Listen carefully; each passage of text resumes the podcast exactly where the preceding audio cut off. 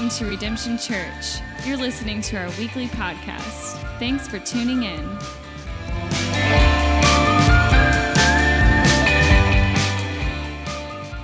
If I were to give you $2 million, what would you do? What would you do with $2 million? Hypothetically, say I were to give everyone in this room $2 million, what would you do? Some of you buy a house, or buy a car. Maybe you travel, you can put into savings, pay off your student loans, whatever, right? Okay. If I were to give you $2 million, just think about it. What would you do? Some of you are remembering last week's sermon. So you're, you're thinking, okay, I'm going to be generous. I'll start tithing. I'll give some. Um, I'll support local organizations, social causes. We'll, we'll fight world poverty. $2 million. Okay, you got it? The truth is, the average American over the course of their lives will earn over $2 million.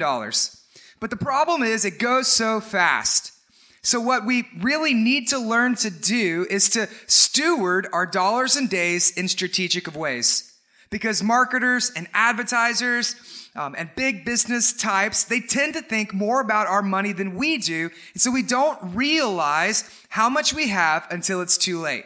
You see, we get so busy in our lives that we don't have time to look at our lives or to work on our lives, which is one of the reasons why I love this series, Every Good Work, because it's a stewardship series. It's helping us to be able to pull back and see all of our lives from God's perspective.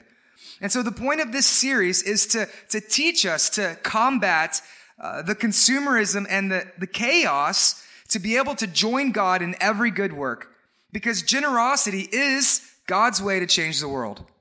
So if you got your Bibles, uh, tur- turn with me to Second Corinthians chapter 8. We'll start in 11 and we'll just kind of work our way through the rest of this chapter.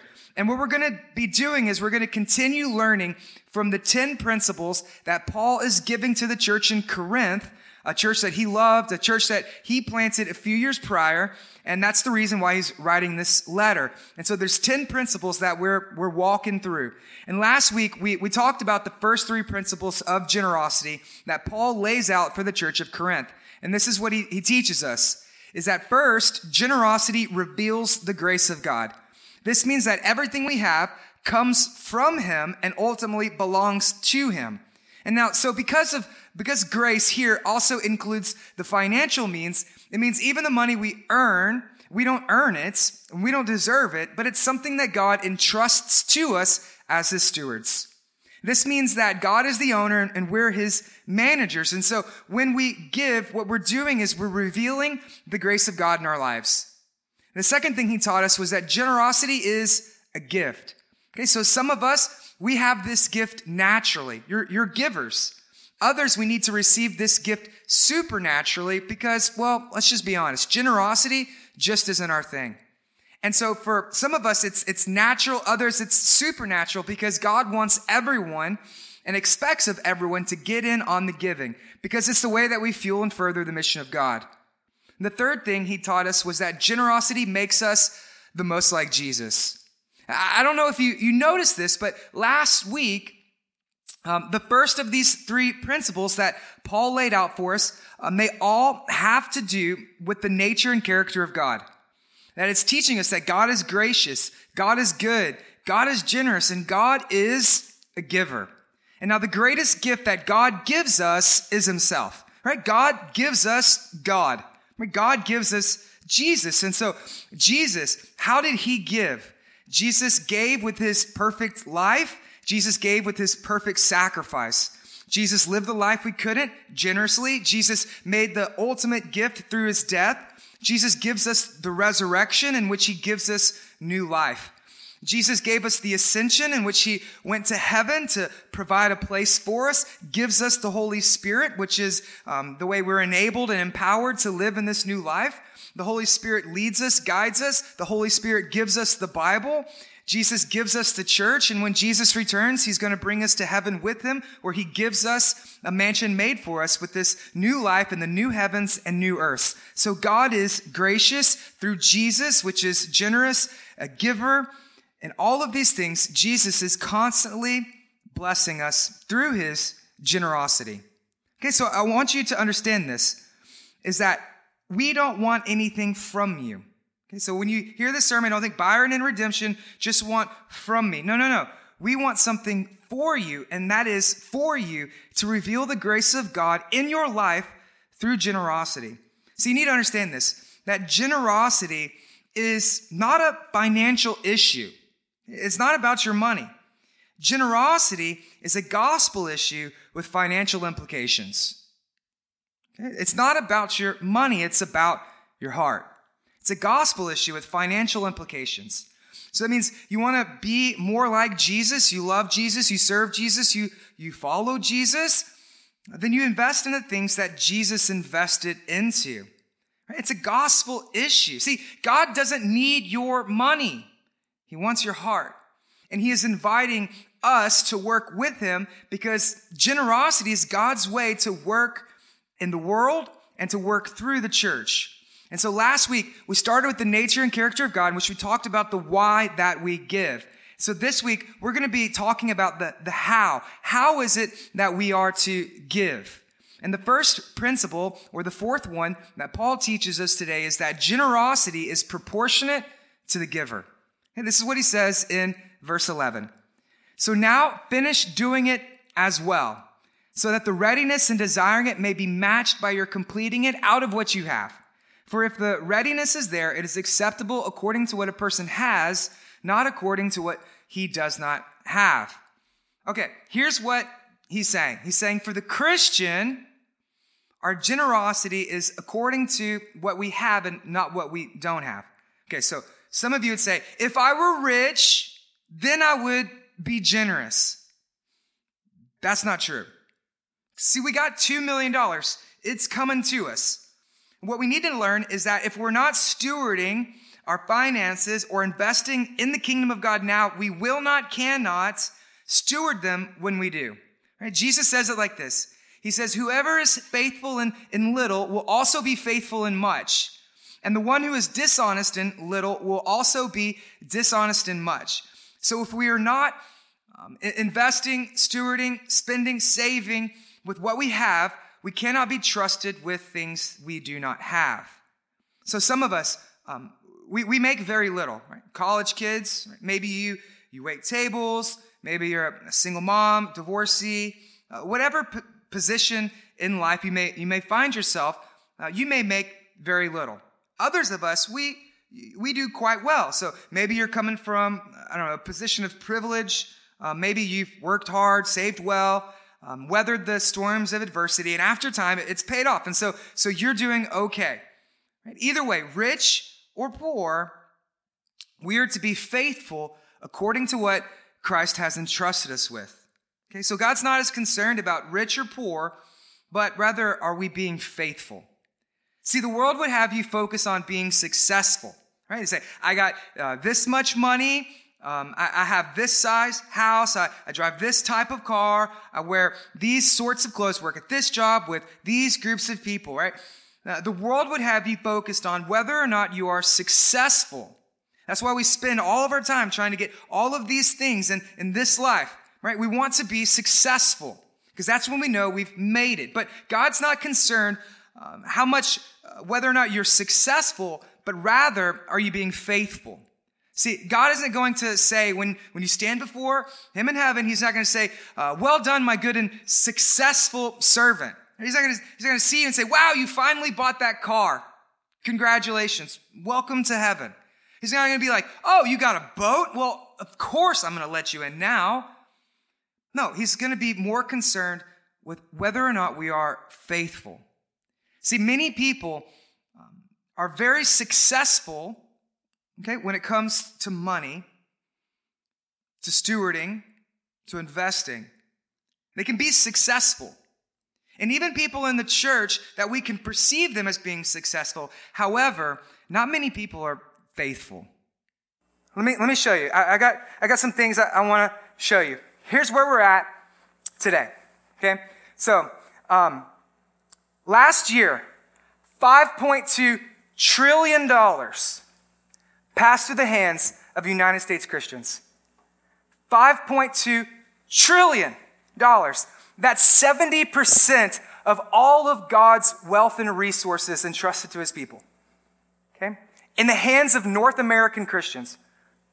5.2 trillion. Now, there's more Christians in India and Africa and South America and China than there are here in America, of course. But out of all the resources that belong to God's children, for some reason, He's trusted us as the United States Christians to steward in His kingdom. 70%. And so, in addition to that, researchers have found in this book by a guy named Stephen Smith called Passing the Plate that every generation in America, we're proportionally giving less. So as the church gets older, the younger give less. Okay, so those who are in your 20s, you give proportionally less than those who are in their 30s, 40s, 50s, 60s. Now, of course, you know, we, we would understand like, uh, not, I'm talking percentage wise, not, not actual, your average. Okay, so of course, if you're in your 20s eating top ramen, you're gonna give less than those who are in their 50s, working a plant, put some money away, worked hard. Of course, you're gonna give less. I'm speaking proportion wise. Those who are in their 20s give less than the 30s, 40s, 50s, and 60s. And every time um, this generation grows, their giving levels remain stagnant. So we're uh, 70% of God's wealth, giving proportionally less. And then the last thing is this, is that um, in America, we live in the most affluent society in the history of the world. Okay, there's a website you can pull up on your phones um, called globalrichlist.com. So if you go to this website, in it you can enter the income that you made last year or what you're expected to make this year, and you can see where you rank amongst the world's wealthiest people. Okay, so I went ahead and put some in for us here in Beaumont. The average income of Beaumont per family, per household, is $40,000. Yeah, that's not really a whole lot. That's actually like 14 less than the national average. So just for the average household family here in Beaumont, $40,000. If that's what you make, then this is where you're at. You're in the top 0.57% of the wealthiest people in the world. In the world. You're in the top 1%. That means you and Bill Gates are in the same percentile. Okay? Now, now, of course, he's up here and we're down here but we're in the same percentile as Bill Gates. And so you could think, wow, that's awesome, me and Bill. Or it could sober us up a little bit. I went ahead and also adjusted it according to the poverty le- level here in the United States. So, what does poverty level um, look like in America compared to the rest of the world? If you make at poverty level, this is where you're at top 2%. That the, the impoverished, the poor in our country and in this room are in the top 2% of the wealthiest in the world. Okay? And so right now, there's a lot of talk, right? About, about the 1%, about the rich, and about the poor. Okay? And I need you to know that when the Bible speaks about the rich, he's talking about us. It's talking about us. Okay? That's not a political issue, an economic issue. For us, this is a gospel issue. That we are all in the 1%. So when Paul is writing to the church in Corinth, he compares them to the Macedonians in regards to the church of Jerusalem. And he's inviting them to get in on the giving, to get in on the generosity, because there's joy in that, in following through with our obedience. So here we are. Okay, we are.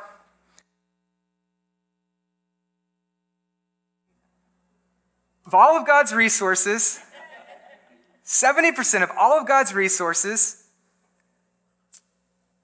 the wealthiest in the world giving proportionately less. Okay, so let's just compare that to God's first covenant people.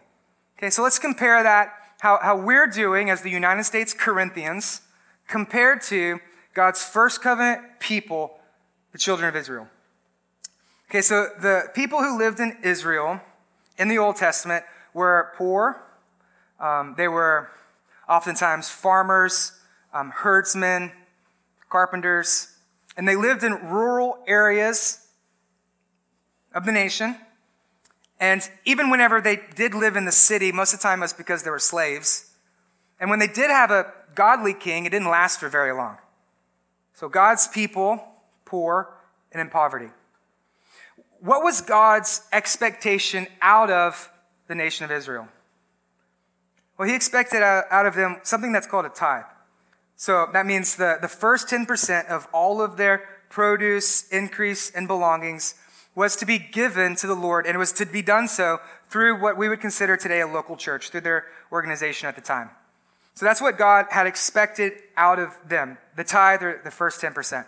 So let's, let's in contrast compare this. That God's poorest people compared to God's richest people. Okay? What does God expect out of us? Who do you think God would bless or expect more from? Well, think, of course, you think of the Christians, right? The ones who live in the most affluent society in the history of the world? Surely God would expect proportionally from them. How do we stack up? The average churchgoer in America gives 2%. So why do you think why do you think we would give less than, than God's first covenant people? Why do you think we would give less? Is it because the needs aren't as much as they were before? Well, no. Well, the needs are more, actually. I mean, as world population goes up, as world poverty increases, as the hurting, suffering, struggling in the world continues to increase, cost of living increases, speed of life increases, but as everything in this world consistently increases, our generosity decreases. Why do you think that is?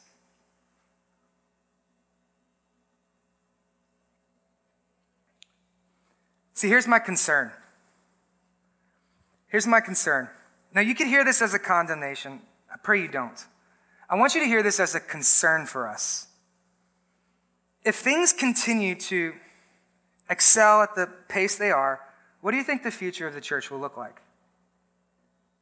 What do you think the gospel expansion across the globe would look like? Now, of course, Jesus said he's going to build his church and the gates of hell will not prevail against it. But my concern is this is that Jesus will trust those who are faithful and he'll allocate his resources to someone else. See, here's, here's my concern is that what we're teaching, one, we're just not teaching the joy of generosity. Two, what we're teaching is unbiblical, and God doesn't bless that. Or three, we're just disobedient. And now, because I know we have a young church with lots of new believers, um, renewed believers, got some non believers in the room, and we all come from different faith traditions and backgrounds, uh, what, what, I want to do, just very briefly, is I, I want to really just kind of hammer out how it is that we are to give.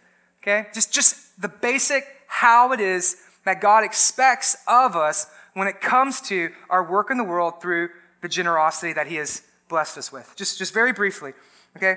Um, in the Bible, there's two ways in which um, God's people give. Okay? So, first is the tithe, and then the second is what Paul is writing about here called grace giving.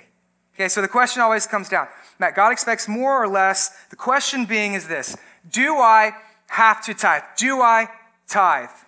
That's the question.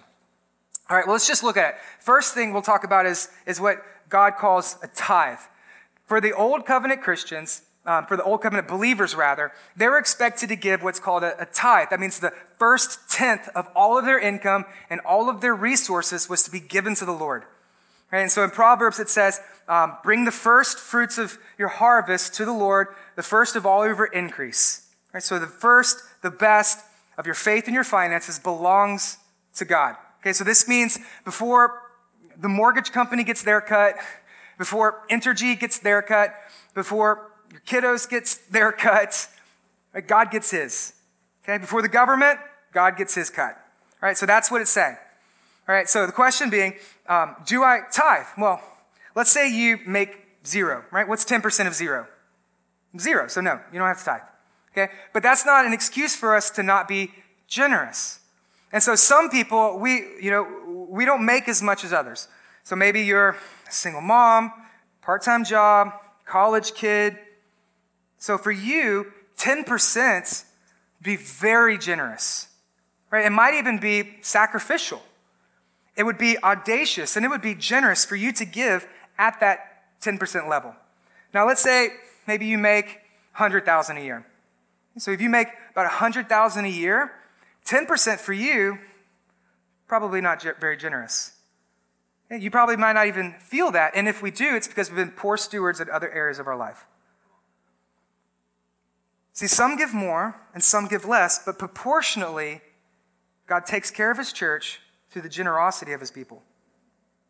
So we need to be careful with how we steward our resources because we would love to be freed to be able to be givers. And the more money you make, the more money you spend. God doesn't give us a $100,000 lifestyle, He gives us $100,000 to steward. And if God blesses us with that, then we need to be generous as God sees fit. Okay, so 10% for, for those who are in poor and poverty, very gracious, very generous. And for others, it, it might not be as much. And this is where Paul is getting at with proportionate giving, what we would call grace giving. Okay, so everyone is expected to give out of the abundance and resources that God has entrusted them with. We call this grace giving. Now, here's where some people would say, they would say, I don't have to tithe, okay, because that's the Old Testament. Right? I'm, I'm under grace. I'm under the New Testament. That's the law. I'm under grace. So I don't have to tithe. Now, what I find very interesting, because I also happen to believe in grace giving, but what I find very interesting is that those who advocate for grace giving typically give less. So, so this, these two givings are oftentimes at war with one another, tithe and grace giving. And I want to show you that they don't have to be. That need not be the case. Okay, so they would say, well, I don't have to tithe. The tithe is the law. Okay, let's take a look at that because I happen to agree with you. But the tithe predates the law in the book of Genesis when Abram meets a guy named Melchizedek. And as he meets Melchizedek, he gives him 10% of his goods. So it starts with Abraham and then runs through the law, the wisdom literature, the prophets, and even Jesus himself tithed. And so Jesus speaks on the tithe in the Gospels. He practices it. But yes, you're absolutely right that after the Gospels, there is no mention, command, or mandate for New Testament Christians to tithe. It's not in there. So it's never mandated, but it's also never receded. So while it's never receded, because every New Testament standard of giving goes far beyond the tithe of 10%. I mean, just think about it. Some people say, well, the widow, remember the widow? She only gave two pennies. That's all she had. She gave 100%. Okay, so that's not a good illustration for you. Zacchaeus, when he meets Jesus, 400%, gave away four times that of which he robbed from others, four times to the kingdom of God. And Jesus said this, surely salvation has come to this house. Why? Because when the, when grace strikes, generosity follows. And then even we see here in, the, in, in, in Corinthians, the Macedonians, right? What did they say? Severe affliction, extreme poverty. They responded with abundant joy and overflowing generosity. They gave beyond their means. They didn't even have the resources. Paul was probably like, no, Macedonians, you guys are the ones who are poor. We should be given to you. They responded with joy and generosity to get in on the ability to give. So New Testament standards always go beyond the old. Think about it. As New Covenant Christians who have received the completed work of Christ on the cross, we have received redemption, received salvation. We have received the indwelling of the Holy Spirit, the command to make disciples of all nations and the fullness of the promise of God. As New Covenant Christians, have we received more grace or less grace? More grace. So then why would our grace be less? See, when you understand that, that grace giving is not either or, but it's both and. That the tithe is God's training wheels to get us on the path of generosity. That the tithe is, is the, the floor and grace is the ceiling. When we understand this, we don't have to stand before God and give an explanation of why we gave him less than our best. That it's God's path to get us on the way to change the world. Now, why would Paul teach us to give proportionately? Before I do that, I want I got one more thing I want to tell you. Out of all those stats, those people surveyed, okay? The ones who were the most generous gave beyond the tithe. The ones who were surveyed who were the most generous people in the church of God. Do you know when they learned the principle and value of the tithe? In their 20s. The least likely giver, single in their 20s. Look around. We call that redemption church, okay? But the ones who learned the principle of audacious generosity did so in their 20s. Think about what this church would look like in five years, 10 years, 20 years, if we would just understand our obedience through generosity. Where could we be as a church? Anything would be possible. Why does Paul tell us to give proportionately as we have need? Well, he does so because he tells us that, that it enables equality. This is his fifth point. This is what he says. He says, For I do not mean that others should be eased and you should be burdened, but that as a matter of fairness, your abundance at the present time should supply the need so that their abundance may supply your need, that there may be fairness or equality. As it is written, whoever gathered much had nothing left over. Whoever gathered little had no lack. There, Paul's reminding him of the old covenant people that in the wilderness, God supplied manna to meet their needs. And the people who would go out and they would grab all of it and put it in as much as they could, who were greedy and hoarded it, when they woke up the morning, it was gone. But those who gathered just what they needed had no lack. So Paul's reminding them of the old covenant people in response to how they are as the new covenant children of God. And so this is what he says. He says that generosity enables equality. Okay, so God is the owner. Everything we have comes from him. Everything's grace, so everything's God's. God is the owner. That makes us his managers. This is basic stewardship principles. He owns everything. He's entrusted it to me to be able to allocate the resources as he sees fit. So the question then becomes why do some have more than others? How come it seems as if God blesses more when others have less? Why do some get, why do some have when others have not? Is it because God loves them more? Does God love the, the nurse the plant worker more than the college kid waiting tables? Does God love the two family income more than the single mom? Does God love the church in America more than he loves the church in China? No. No. Does God love the rich more than he loves the poor? No. See, some people would teach this. They would teach that, that the more money you make, the more favored you are by God. No, absolutely not. There's prosperity theology, and then there's poverty theology. Prosperity would say the more you make, the more God loves you. Poverty theology would say the less you have, the more God loves you. We would stand in the middle and we would teach a generous theology. To whereas God blesses us, the grace of God comes to us to be able to flow through us. That's generosity theology. That's what we believe. So, so why would God bless some more than others? And the reason being is this, is that generosity, proportionate giving enables equality amongst God's family.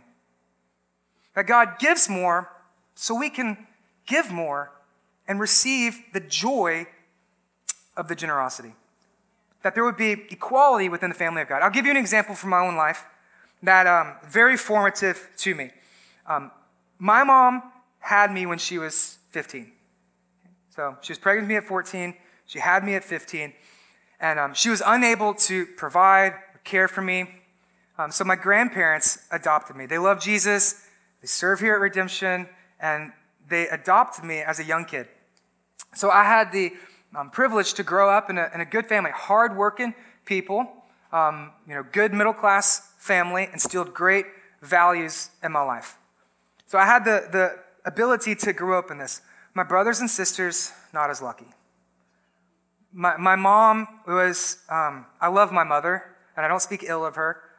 Um, my mother was an alcoholic, an addict, and continually in abusive relationships all of her life.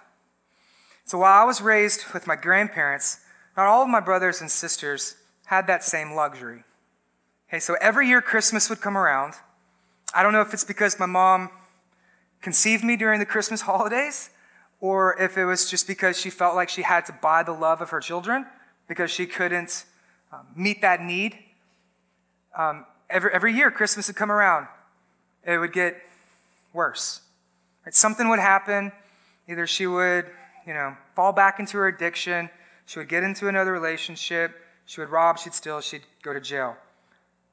This happened as a cycle every Christmas. And so my brothers and sisters would spend Christmas with their family. And while they didn't have a mom or dad, and none of us did, every Christmas we would all have gifts. And I didn't think much of it as a child. I mean, you know, I just love spending time with my brothers and sisters. And so when Christmas would come around, we would all have our gifts.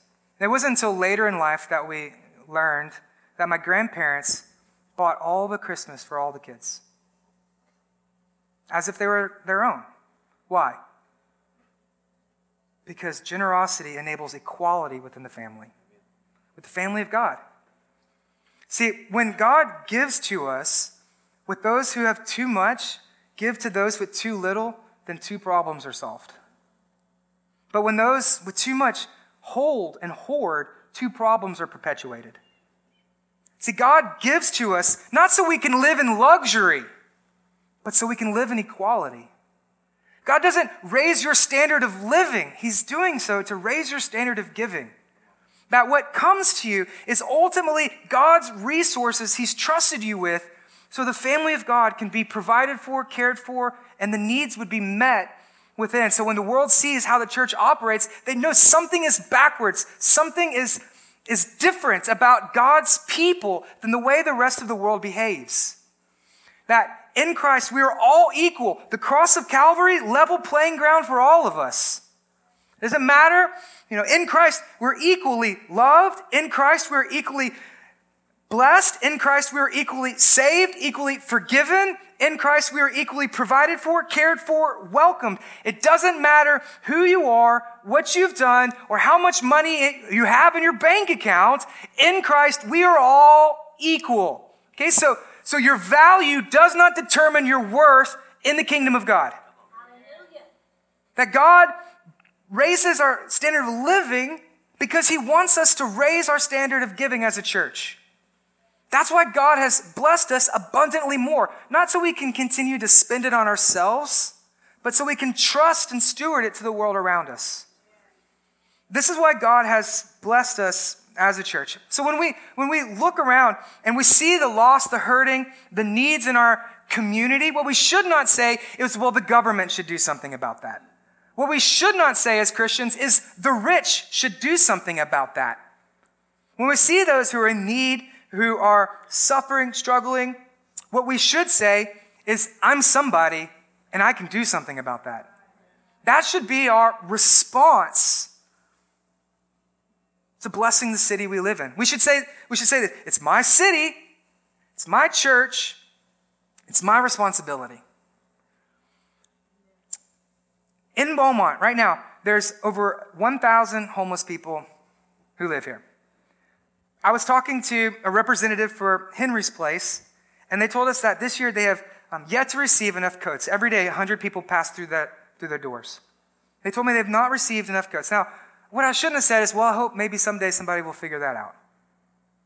I shouldn't say, well, you know, the city of government, the city of Beaumont needs to have a, a meeting and they can take care of that. No, what I said is this how can I help? How can we help? That was easy. So here's what we're doing we're doing a coat drive. And that's a very easy way for us to be generous. It just takes five minutes going through your closet. Hey, here's a coat. Just put that in the bag and bring it to church. Done. We can give jackets to all of the homeless in our community. That is a very easy, simple way for us to model the, the way God has called us to work as a church. But just dream with me. What would our church look like if we all practiced, if we all believed, if we all lived out of the obedience in which God has entrusted us as a church? Because what could our church look like if we were to follow through with this? Okay, so we're to have like just a, just a, a little family meeting, okay? So um, if you're you know, not a member here, this is your first time, guess what? You could not have come on a better day. This is awesome, okay? Because you get to see how the family works. Okay, so we have a saying here at Redemption if you meet the family, you meet the Father. Okay, so you get to see the behind the scenes. This is how the church looks. I don't know of any other pastor who, who has done this or whatever. Um, maybe I'll get in trouble for it, maybe I won't. We'll see how it goes. Um, I, I believe in financial transparency for us. Okay? And so I, I just want to just let you guys know. And so we can dream together as a church. All right? So let's just let's just take a look. Let's have a little family talk for a sec. All right. The basic needs and operations for us as a church to exist is this. Okay? 8,000 per month, and that comes out to be about 96,000 per year. All right? So that's just your basic operations. That's just open the doors for church, pay our rent, um, administrative costs, children's ministry, cafe, all that stuff. Basic, come to church, worship, go home, church, right? Just for us to operate, bare bones, $8,000 a month. That's no ministry expansion. That's no social justice initiatives. That's no nothing. That's just for us to operate. 96,000 per year. All right. So how, where are we coming in at? 5,904 per month. Okay. So that means for this year, we have 5,136 year to date. Okay. So as you can see, we're coming in just a little short. All right. So we're pulling in about six. It costs us about eight for us to operate. All right. So uh, at the end of the year, we'll kind of come in at a $24,000 deficit. Put that up there? Yeah. So we're going to be about 24,000 below.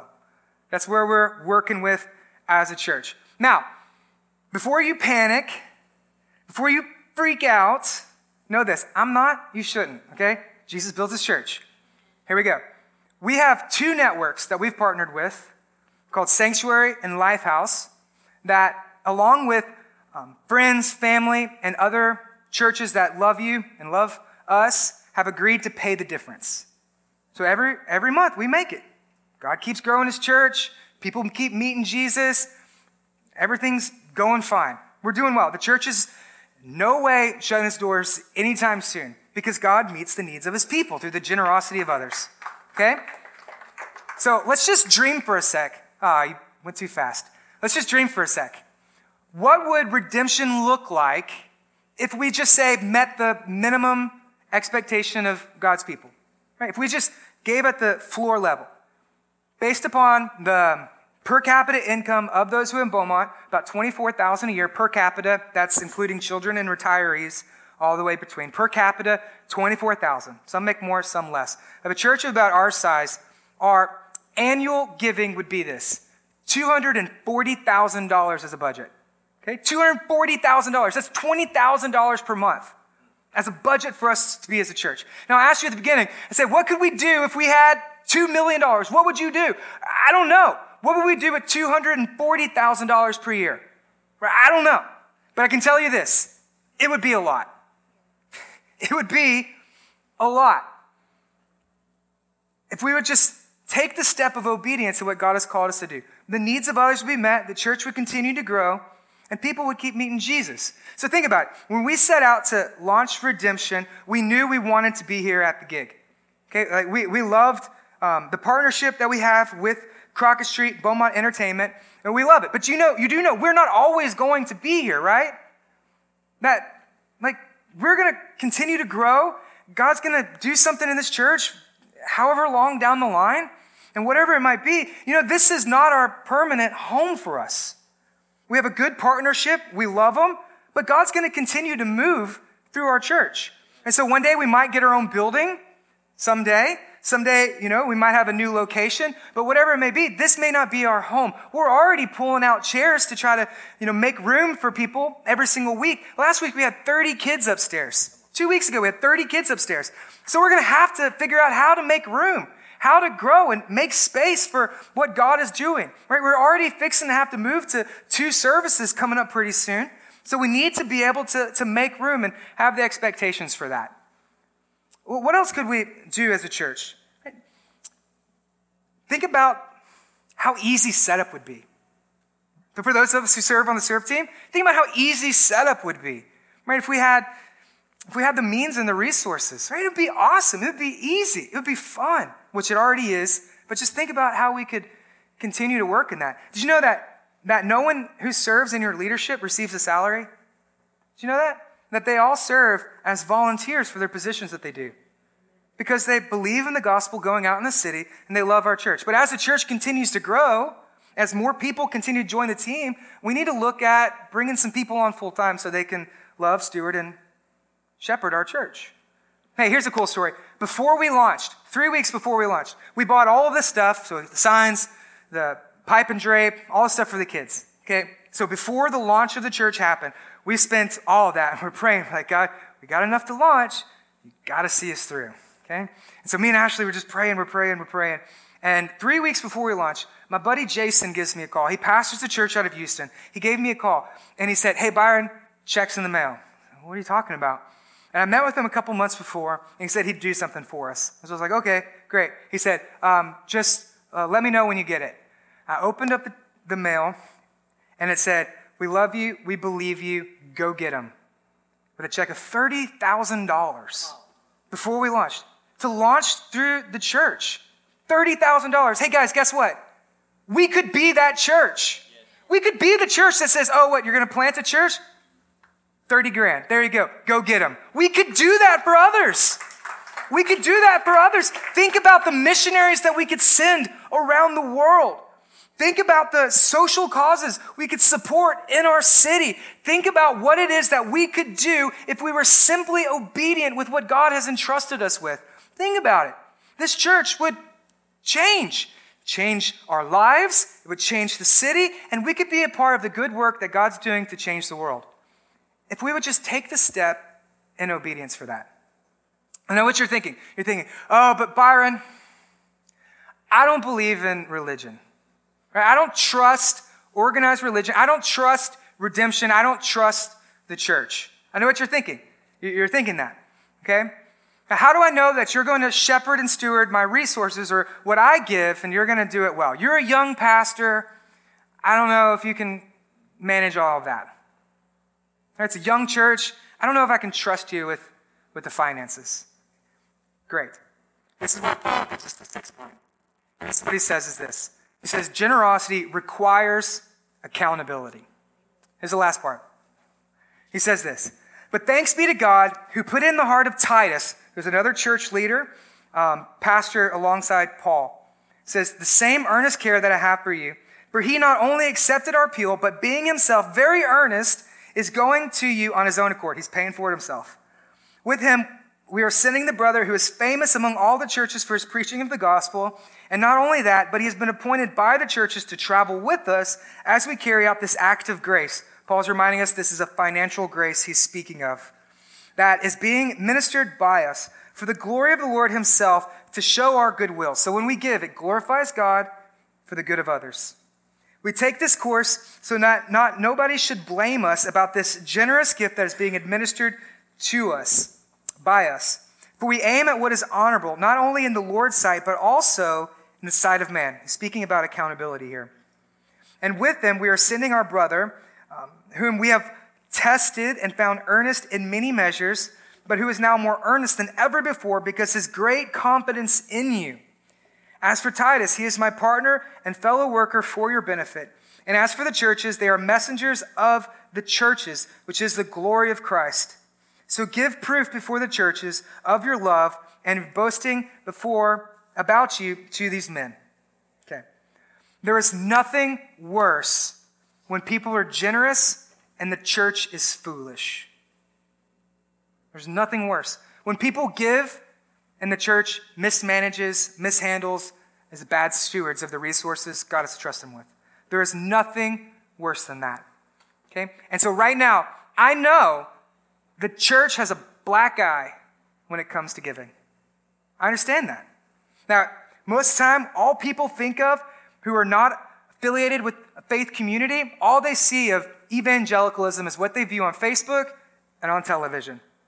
That's the only representation that they see. And so, yeah, of course, when you got some, you know, guy with big hair sitting on a gold throne saying, if you give, then God's going to make it rain money from you, right? And that if you just buy this hanky and I bop you on the head, garbage. That's all they know about it. Okay, so, so for those of us who teach generosity, for those of us who have it as a value for the church that they have, what do we do? Right? So we just don't teach it. We just don't talk about it. We ignore what 15% of Jesus' ministry was over, speaking of how we manage, handle, and steward our resources. And so I understand that. I understand. So here's why I'm coming at you like this. Okay? I'm not, I'm not doing it to manipulate you. I'm not doing it in any sort. I'm just giving you the information. You can say, Byron, this is a boring sermon. Okay? Like, there's no, there's no inspiration in this. It's just information. Yes, exactly. I'm coming at you so you can have the facts. I want you to know and make a concerted decision when it comes to being obedience. Okay? Here's what he says in 24. He says this. He says, So give proof before the churches of your love and of your boasting about these men. So when you give, it proves that you love your church. When you're giving, it proves that you love your church. You can say it all day long, but ultimately, love is what love does. I love this church. I love you. I love what Jesus is doing in our church. I love it. It's amazing. Every single week, more stories happen, more life change happens. I absolutely love everything about our church. I love coming in in the morning and meeting all of the serve team when we get here to set it all up. Some of the greatest memories I have, some of the greatest moments I have is serving alongside of you first thing in the morning. I love our missional communities. I love sitting around the dinner table, laughing, sharing different parts of our stories, and, and being able to experience life together in that. I love, love my church. I was talking to another pastor the other day. He pastors a you know larger established church in the area, and um, they have the they have the three B's of ministry. Do you know what those are? Building, budget, and butts in the seats. They got all three B's. So according to those standards, they're doing awesome. So we're having lunch, and he's like, "So tell me, you know, we're having a hard time um, with volunteers and trying to get people, you know, connected. How do you guys do? How many volunteers do y'all have?" And I said, "Well, on any given Sunday, um, collectively, we probably got about 50 volunteers." He's like, 50 volunteers? How do you get 50 volunteers? I was like, well, one guy, I can't spell very well, so he edits all the stuff I write. So that's how he serves. Um, and, and, so we should just kind of come up with creative ways for people to serve. And we got 50 people who serve in some capacity here at Redemption. He's like, oh my gosh, how do you do that? So we got, we got the manpower.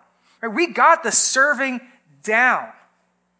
So what would it look like if we were to be able to add more to what God is wanting to do through our church. So, what would that look like? I love our serve team. I love the stories that they get to share. I brag on you guys all the time. I don't know if you know that. Like, I brag on y'all all the time. I'm like, we're sitting down, I'm like, yo, hey, we got these two sisters, but they're on fire.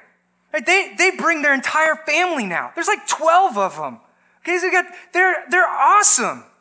Right? Kayla and Alex, engaged couple, I got to baptize them on the same day and then do marriage counseling with them. Right? At Redemption, we just had our first wedding. Like Jacob and Bobby Joe got married. First wedding of our church. Yeah, Miss, Miss Robbie, she's a, she's a mom to five beautiful, well-behaved foster kids. She invited me to see two of them be adopted. We got the stories to tell. We got stories. The Greenwoods, their teenage son doesn't fall asleep in sermons anymore. Praise God. We got stories to tell that God is doing a good work in our city. How we follow Him is how we steward the stories God's trusted us with. So, out of all the serve team, there's one person y'all have yet to meet. Okay, we have one person who serves every single week here at Redemption, and you guys have never met her. If you've new to the church, you probably met some of our, our team, but there's one person you have not met. And her name is Karen. I can't pronounce her last name, but it's Miss Karen. Miss Karen is our Titus. She handles all the finances of our church. Okay? If, if it wasn't for her, if it wasn't for you, we'd be doing prison ministry from the inside. Okay? So here's what I want to do financial accountability. I invited, there's your microphone right there. I invited Miss Karen just to share with you um, what kind of goes in, how we steward um, what you give. Because I want you guys to be able to trust us. So Miss Karen, she said she's going to come. She's going to share with us. And then you're also, you wanted to share something too, right? Yeah, Byron doesn't know, but I'm going to talk about him. no, seriously, Byron comes over to see me every Monday. He brings the uh, tithe off and blood stay sealed until they come to me. Um, you know, all your cash, everything's safe till it comes to me. And I, you know, put it in the computer.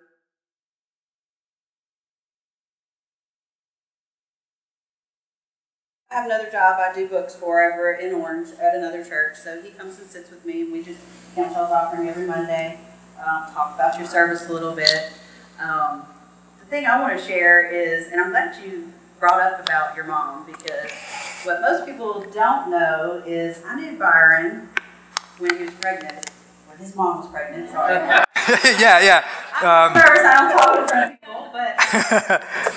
So just to give you a little background about myself, if I was, of course, hanging out with his mother at 15, 16 years old when she ended up pregnant, I didn't grow up with a real good childhood.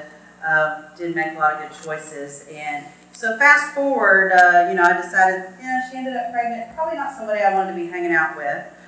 And fast forward about 10 years or so, um, got into church, uh, met a wonderful guy, you know, married. Um, my in-laws the ones that introduced me to church. So I was saved in my uh, early 20s, mid 20s, just like most of y'all here at Redemption. um, also, uh, you know, as we started working and growing our family, uh, started learning about tithe. Um, I'm one of those people that when the pastors are speaking about tithe, I'm like, okay, well, God, you're going to have to show it to me in the Bible. I got to see scripture. I got to see something that's going to back this up. So I was one of those people that just started tithing a little bit. I would do like 2%. I worked myself up to 5%. And I kind of, well, it is one of the things I learned that it's one of the only things God says to test him in, in the Bible. It's one of the only things he says to test him in. So give and, and test him and see, you know, what he will do. But um, anyway, so probably about 10 years ago or so, I started learning about Byron. I started hearing about, you know, thinking, That's about right when I got saved. Yeah, and so. I'm thinking, wow, this is this kid that I knew his mom when he was in her belly, and I didn't know, you know, what would have happened to him. Um, of course, he used to come to church, you know, all tatted up in his black trench coat. Ah, not a trench coat. I did not have a trench coat. Something long. I gave it to Bo. Bo wears it now, And, so. uh, you know, we were a little older than that generation, so we'd look, and of course, me and my husband be like, "Oh my gosh, who is this guy coming into church? Does he have something in his jacket?" I asked you to come share about our finances, not embarrass me. He's not always this man, but I'm, I'm very proud of the man he has become.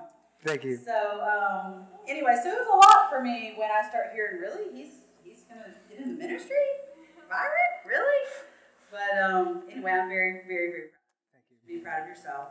Um, so fast forward a few more years, and I'm working with the youth at our church, and we asked Byron to come in and preach. And so it's the first time I ever heard him preach, and I was like, wow, wow, this this young guy that I knew as uh, not even born yet, wow, he's really got something, you know. It really touched me. He spoke on missions and giving, and about how you're either a giver, a goer, or you better be praying for him. You better at least be doing something, you know. And that kind of got to me. Um, and then I found out he was launching the church, and I've always, you know, for probably good 20 years, been a pretty faithful tither. We've of course gone through some hard times and God tested us in that. Um, anyway, when he went to go launch his church, I, I'm not, you know, he, he would come preach on missions for overseas. So I never was uh, to give a, I was never one to give above and beyond my tithe until redemption started. And before redemption started, I, I believed in Byron. I believed what he was, you know, wanting to do here. And he came and preached on a Sunday morning. I think it was a mission Sunday at Community. And he had these postcards he was giving out that said, in Beaumont as it is in heaven. And that just really, really got me. Um, so I prayed about it and was like, okay, God, if you want me to give, you know, what do you want me to give? So I started out really slow, you know, about five bucks a week because, you know, it was above my tithe. So this is truly offering. You know, it was the first time that I'd ever given above for any kind of cause. And uh, see, you, you don't know this, but of course, I don't make much here. But I reached up to about 150 a month I was given. This was before y'all launched, and I did that for an entire year. That's a lot for me. Um, and then whenever he asked me to do the books here, I was like, look, just go to your board. You decide. Whatever y'all decide is fine because I just knew God wanted me to do it. And he come back and said, we're going to give you $150 a month. So basically, I was getting back what I was already given. So I was like, okay, God, I guess I really was supposed to be doing this, you know? So just to kind of show how God is faithful, when we're faithful with even a little, He is faithful with a lot. And um, the main thing I want to encourage y'all with today is in order to grow Redemption Church, it does take each and every one of you um, you know, Byron's not going to get up here every week and preach about tithe. It's not something that pastors even, they don't want to ask for your money. But in order for Redemption Church to grow and go and, and take to the places where y'all can give to other church, it's going to take each and every one of you. It's going to take each and every one of you stepping out on faith. And even if you just start out giving that little, little bit, you know, God, you'll see that God will meet you there. He will bless it. And in turn, He will bless this church. So I really just want to challenge y'all today that, you know, I know some of y'all out there have to be how I was in my early 20s, and I'm like, well, God, you're going to have to show me this, you know. Seek it out. Get your Bible. Seek it out because you're going to find out it's in there. And He does say to test Him in this. And um, I just want to challenge y'all to do that. Seek God because He will put it on your heart just exactly what it is you're supposed to do. Anyway, it's great to be here today. It's nice to meet everyone. Amen.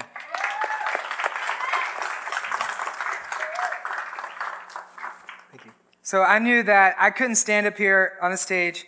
Um, Miss Karen, she handles everything and she sent me all the updates and stuff. I knew I couldn't stand on the stage and, and ask of you to do something um, that we were not willing to do ourselves. Okay? So, so yes, your leadership here tithes. And as a church, organizationally, we tithe as a church. We give 5% of all of our income to missions. We give another 5% to church planting. So we split it down the middle. So I knew, I knew we were coming up, so I, I pulled out all the numbers, I crunched them, and um, what I discovered is that um, as a church, we are actually below our tithe. So the first thing I did, as soon as I found that, I cut a check to a church plant for $1,103 to make up the difference.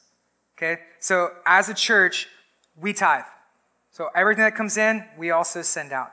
So I was racking my head about what is it that we can do this week? Like, I, I don't want to, you know, what is it that we can do? How can we see this through?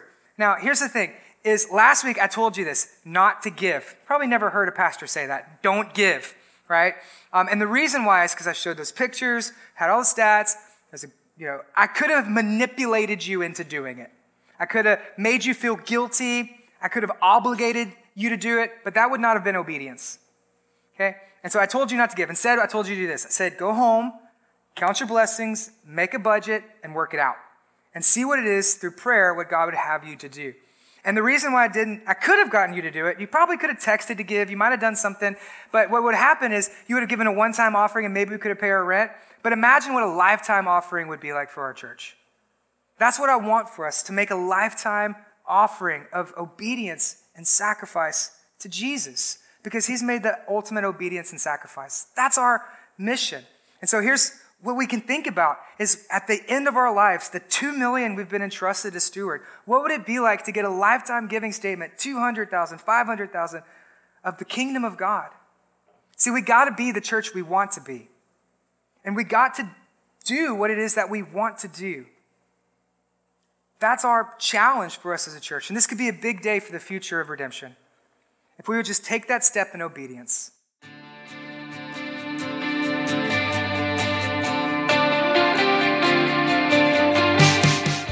Redemption Church meets every Sunday morning on Crockett Street at the Gig.